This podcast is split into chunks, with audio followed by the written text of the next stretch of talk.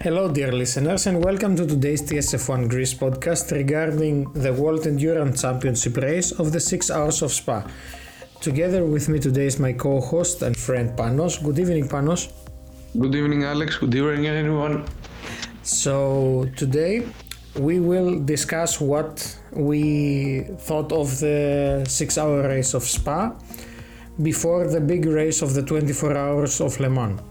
So, starting off uh, regarding the qualifying season session, excuse me, Toyota's number 7 GR10 hybrid would start from pole position in the race after a, after a dramatic qualifying session that afternoon in Belgium.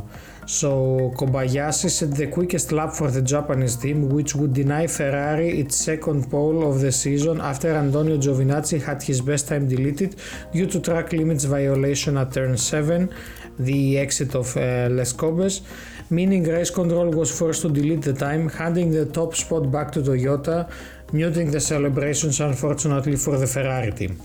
Kobayashi's best time was a 2 minute flat .812, just 0.024 seconds faster than Miguel Molina, whose time would eventually turn out to be Ferrari's fastest. The Spaniard in the number 5499P held provisional pole briefly before Kobayashi's flyer will start second ahead of the number 51 which will line up third after the post-season decision from the race control cost the car two grid spots, unfortunately. So Ferrari, I think they're doing way better in the WEC in uh, comparison to Formula One, but again, the number 51 car had its time deleted, unfortunately. So, out, just outside the top three was the best of the LMDH cars in the field, the number two Cadillac Racing V Series R following with a time of 2 minutes 01.041 from uh, Earl Bamber, who looked to be pushing the car to its absolute limit on his flying lap. What about the championship leading number 8 Toyota? Well, that would start from the back after Brendon Hartley had an off uh, which stopped the season at Raidillon uh, just two minutes into the hypercar category qualifying. So Hartley was okay, but the car needed to be recovered by marshals after the hit. It was the second of the two red flags that we saw in qualifying, both caused by incidents at Raidillon. The other came earlier during the GTE amateur category session. So Panos will now continue commenting about the GTE session and the LMP2 session. Exactly.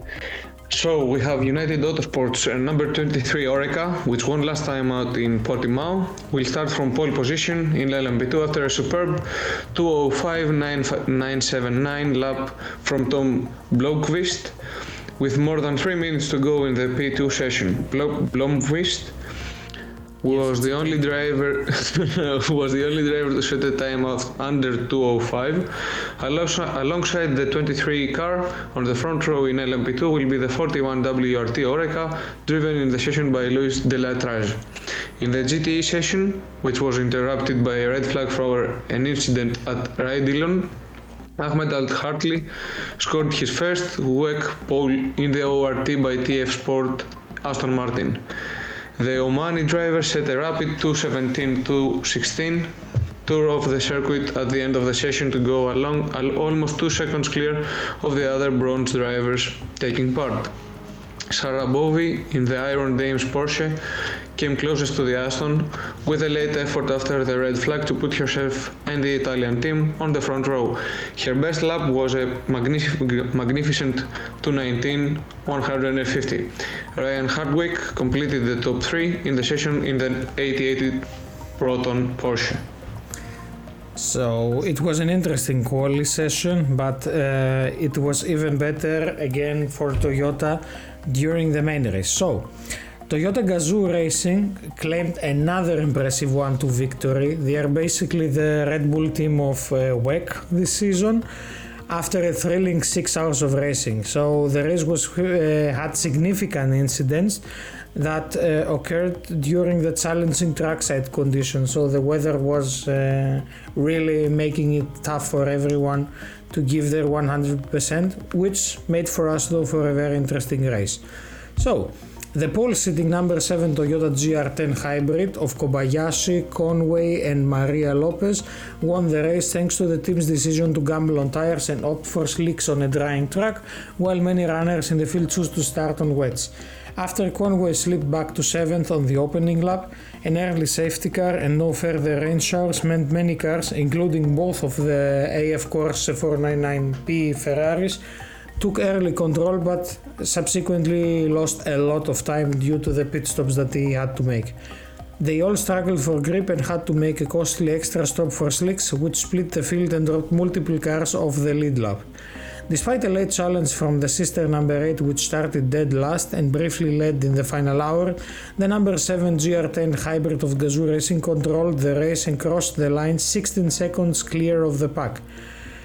It was a crazy race with safety cars that kept eradicating our leads, but all my teammates did solid stints. It was a great result, Conway said after the race.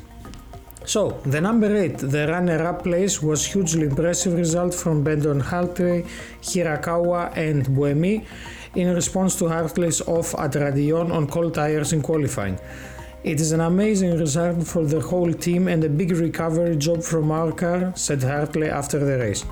Uh, the third position was claimed by the number 51 AF Corse 499P, the Ferrari hypercar, which earned a last gas podium after uh, James Calado made a move on Fred outside, around the outside at Les Combes on the final lap to deny Porsche second podium finish in a row. However, the top three finish was a consolation prize for the AF Corse. The car had the pace to win, the, to win here, but the team's tire gamble failed and the number 50 crashed out late in the race from third position. The incident occurred when Antonio Fuoco lost control of the car on the run down the hill to Eau Rouge on cold tires and clotted the guardrail. Fuoco's off in the race, Hartley's off in qualifying, and multiple offs for drivers on the formation lap provided evidence that even the best drivers on the grid are getting caught out in cold conditions in sto- with stone cold tires. After the race, the paddock was rife with conversations about the rule change which banned tire warmers for the season and has come a safety issue. For Porsche Penske Motorsport number 5, 963, fourth was a fair result, considering the ultimate pace of the Ferraris throughout, though the team will leave disappointed that it couldn't hang on to for a podium. More concerning though was an apparent electronics failure for the number 6, which retired at the bus stop after what, after what Laurens Vanthoor described as a total blackout. Completed, completing the top 5 in hypercar was the number 2 Cadillac Racing V Series R, which like the two Ferraris also started on wet tires and spent the first half of the race trying to fight its way back into contention. Cadillac was another brand that leaves Spa wondering what could have what could have been.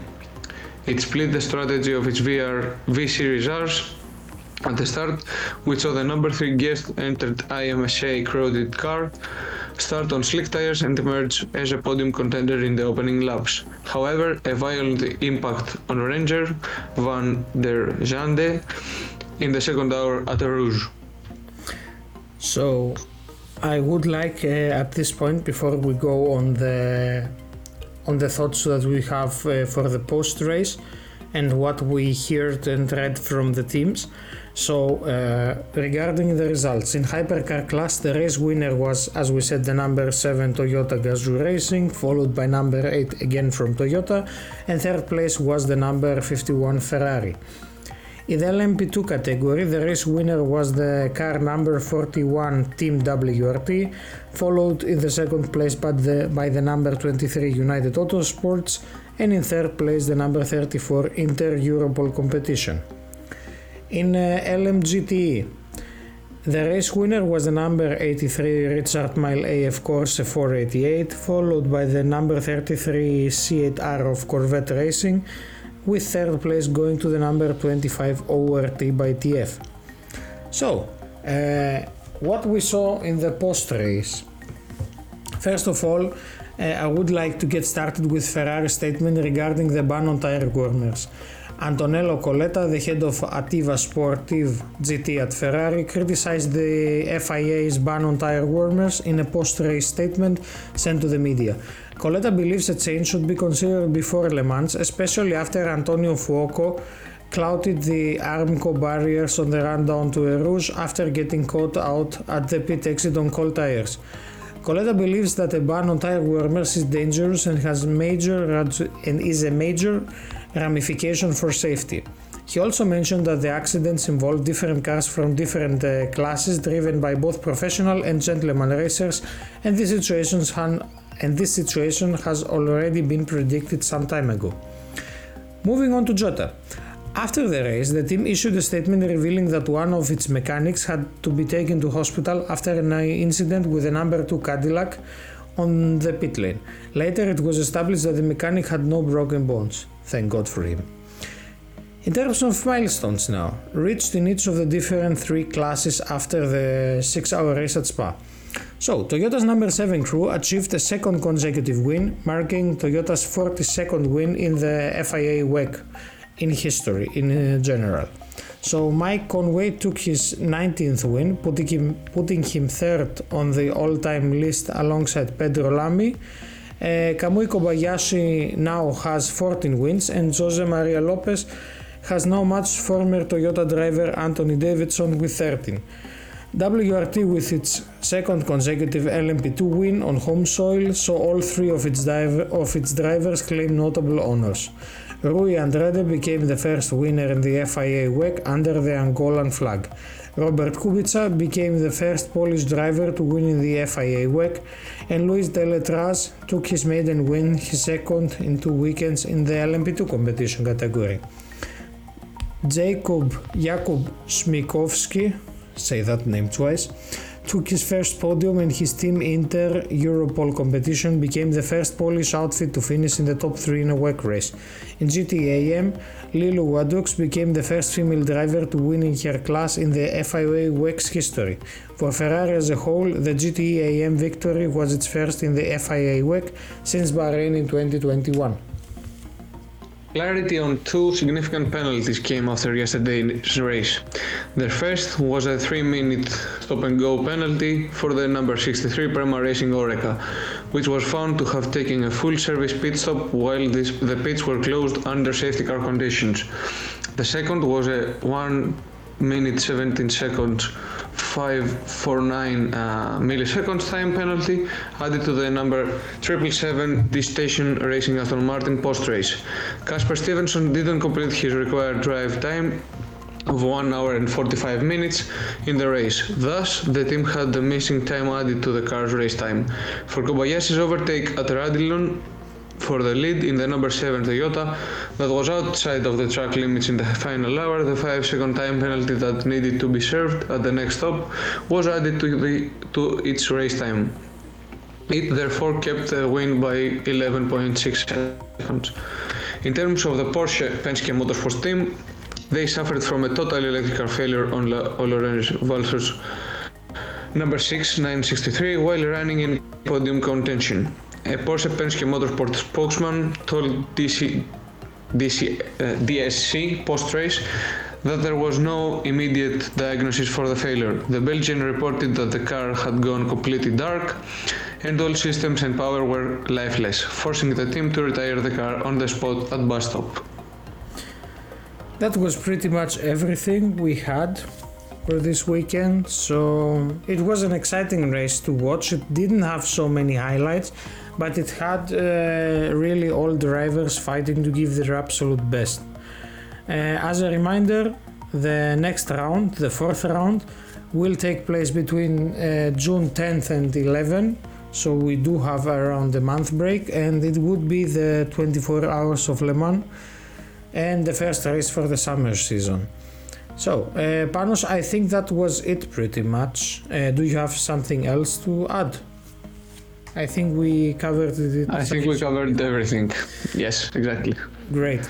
So, uh, dear viewers, thank you very much for being with us today. I would also like to remind you, in case you're also watching Formula One, you can also follow the other playlist, which is our podcast for the Formula One, coming on this weekend, we also have the first uh, of the three Grand Prix in the United States, starting with Miami. Till the next WEC podcast, we wish you a great day or evening, depending on where you are around the world, and we look forward to seeing you in our next podcast. Bye.